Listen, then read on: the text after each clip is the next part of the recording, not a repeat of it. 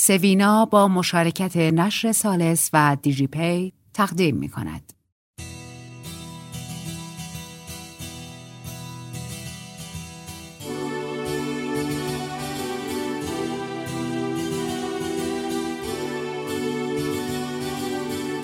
قصه شب سوینا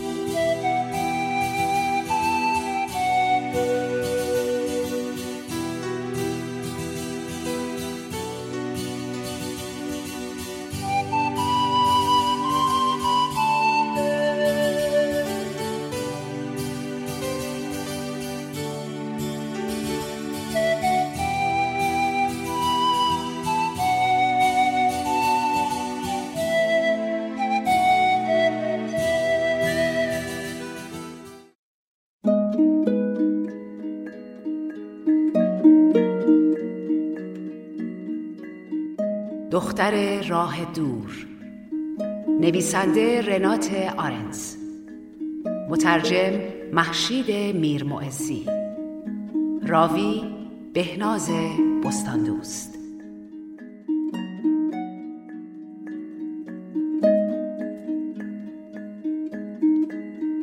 تصمیم مشکلیه. انتخاب بین شوهر و دختر و من فرانچسکو رو انتخاب کردم.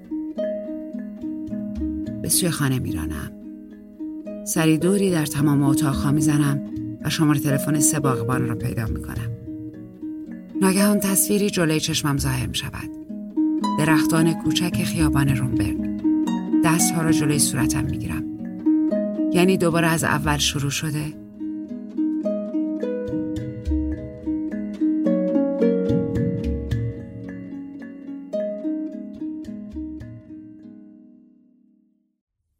در آوسن آلستر صدها نفر در حال راه رفتن هستند. به کافه می رسم. جای خالی نمیابم. به راه هم ادامه می دهم تا به پل گروک کوپل می رسم و در یکی از لنگرگاه های کشتی می نشینم. چطور توانستم کمی قبل که با مادر حرف می زدم اینقدر مطمئن باشم؟ آیا واقعا گمان می کردم می توانم به تدریج تسا را فراموش کنم؟ اگر به خانه هارالد یانزن بروم چه؟ فرانچسکو پیامی برایم میفرستد. ملاقات با مادرت چطور بود؟ حالا می‌خواهم به خانه پدرم بروم. بعدا با هم حرف می‌زنیم. میبوسمت. فرانچسکو. می نویسم پیچیده بود. بعد دوباره پاکش می‌کنم. می نویسم خوب بود. به وینچنسو سلام برسان. یودیت تو. به آب زل می‌زنم. تا کی تحمل ادامه این زندگی همراه با دروغ را خواهم داشت. آیا باید به فرانچسکو زنگ بزنم؟ قایقی بادبانی به اسکله نزدیک می شود. یک زوج با دو پسر نوجوان در آن نشستند. موهای زن تیره و تقریبا بلند و صورتش گرد است. مرا یاد کلودیا می اندازد. آیا کلودیاست؟ سری عینک آفتابیم را می‌زنم. قایق پهلو می‌گیرد. پدر دستور می دهد پسرها لب و لوچهشان را جمع می کنند و مادر می کوشد میان جیگری کند. در اتاق کلودیا مشغول ریاضی حل کردن هستیم. او روی تخت نشسته است و من روی صندلی پشت میز تحریر. از چند روز پیش ترجیح می دهم روی صندلی بنشینم تا مبل. امروز ورزش نکردم. بهانه آوردم که عادت ماهانه هستم. کلودیا بلافاصله پرسید دوباره تو هفته گذشته هم ورزش نکردی. من هیچ وقت این چیزها یادم نمیماند. شاید ورزش کردن کار خوبی باشد و بعد همه چیز خودش تمام شود. در ماه دوم تمام شود. امکان دارد آدم هنگام ورزش خون ریزی کند. کلودیا با اخم به من نگاه می کند. تو چت شده است؟ چطور؟ پرسیدم آیا سومین مسئله برای تو هم مشکل است یا نه؟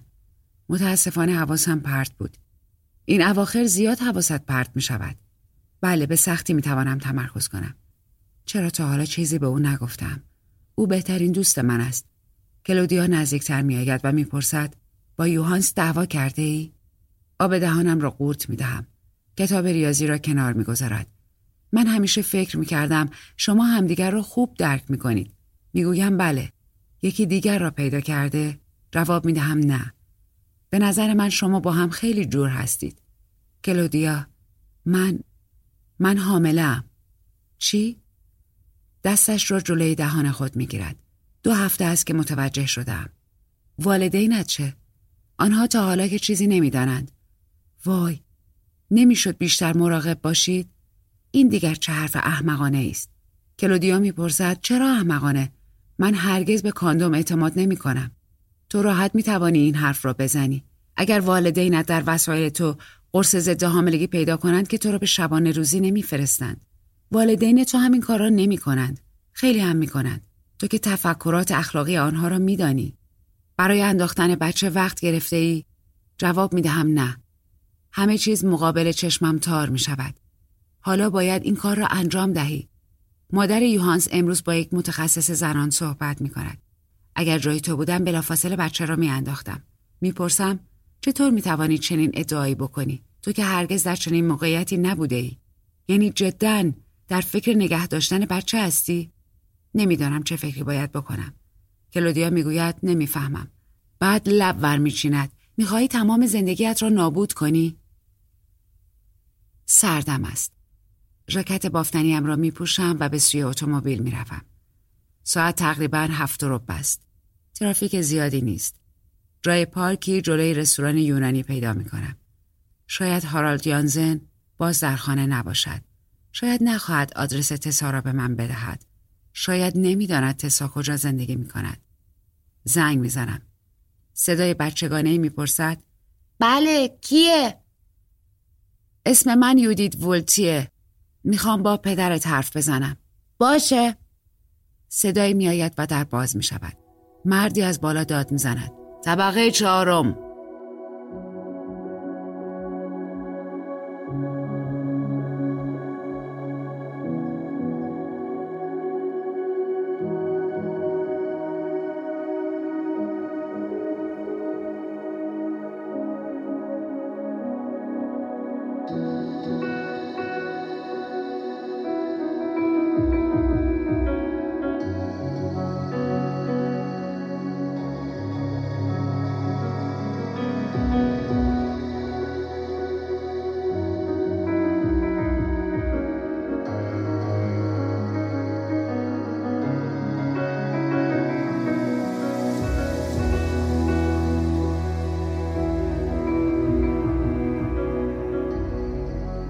در راه پله بوی پیاز می آید. دیوارها سالهاست که رنگ نخوردند. روی تاخچه جلوی پنجره چند گیاه سبز و یک آب پاش زرد پلاستیکی قرار دارد. هارالد یانزن و دوقلوها جلوی در آپارتمان منتظر من هستند. هر سه بلوز آبی تیم فوتبال خود را بر تن دارند. می‌گویم عصر خیر. بعد دست دراز می‌کنم. هارالد یانزن با من دست می‌دهد. اسم من یودیت وولتیه. دستم را می فشارد و به من نگاه می کند.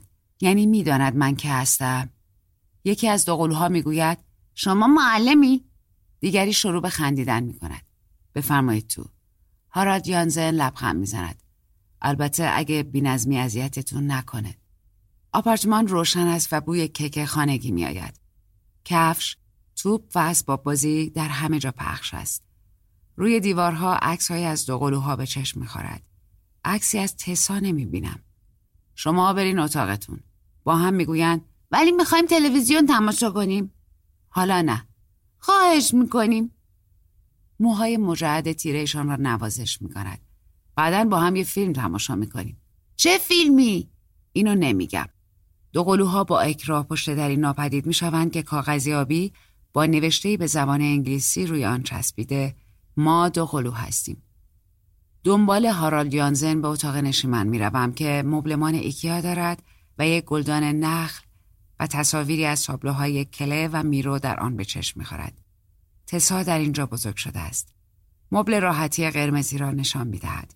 بفرمایید بشینید. میل دارین چیزی بنوشین؟ یه لیوان آب یا آب میوه؟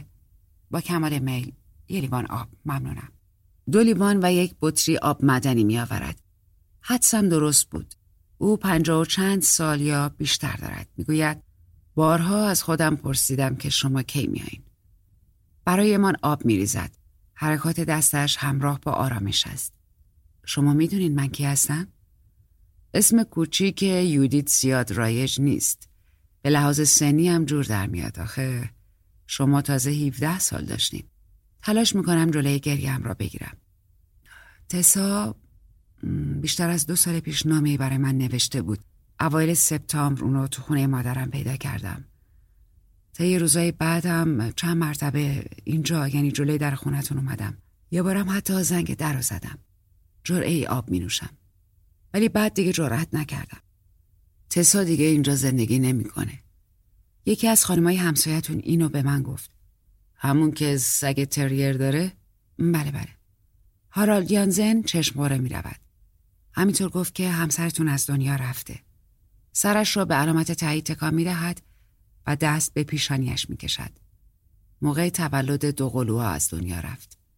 سکوت می کنیم. از اتاق بغلی صدای پسر بچه ها می آید. با هم دعوا می کند. بالاخره می گویم باید دوران سختی برای شما بوده باشه. سه بچه رو به تنهایی بزرگ کردن. بله.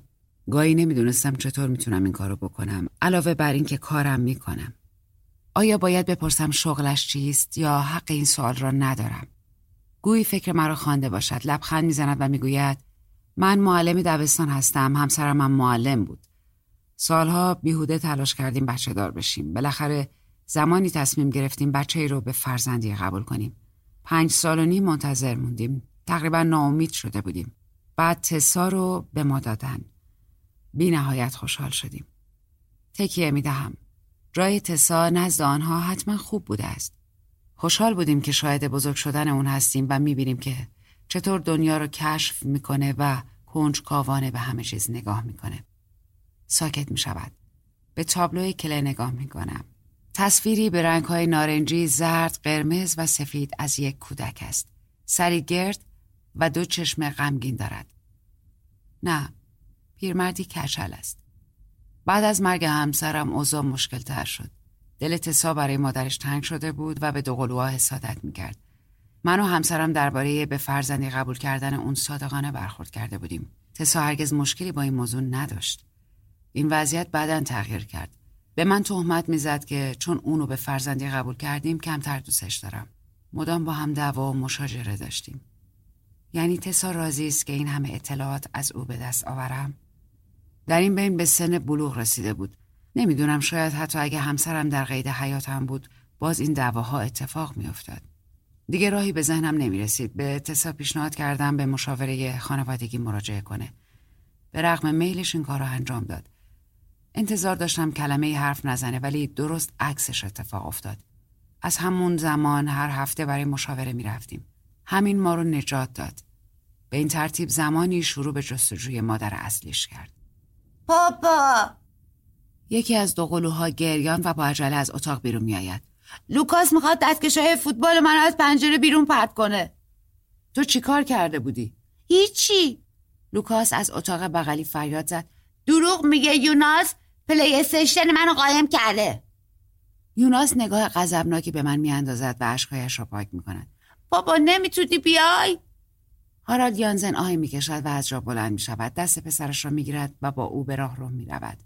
صدایش را میشنوم که می‌گوید با هم آشتی کنید. شما که همین حالا تو زمین فوتبال انقدر عالی بازی کردین. دو قلوها قرقر می‌کنند. چطور یه موسیقی گوش کنین و نقاشی بکشین هان؟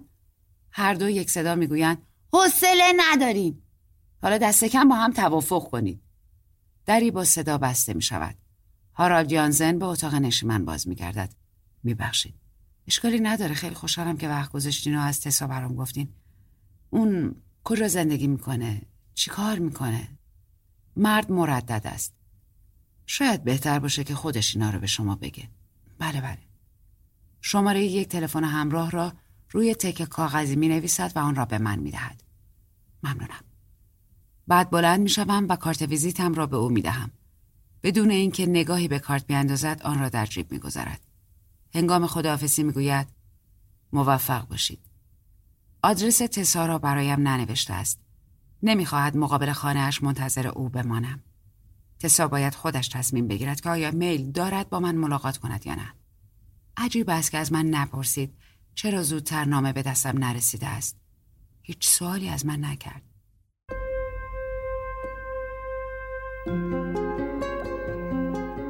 این داستان ادامه دارد.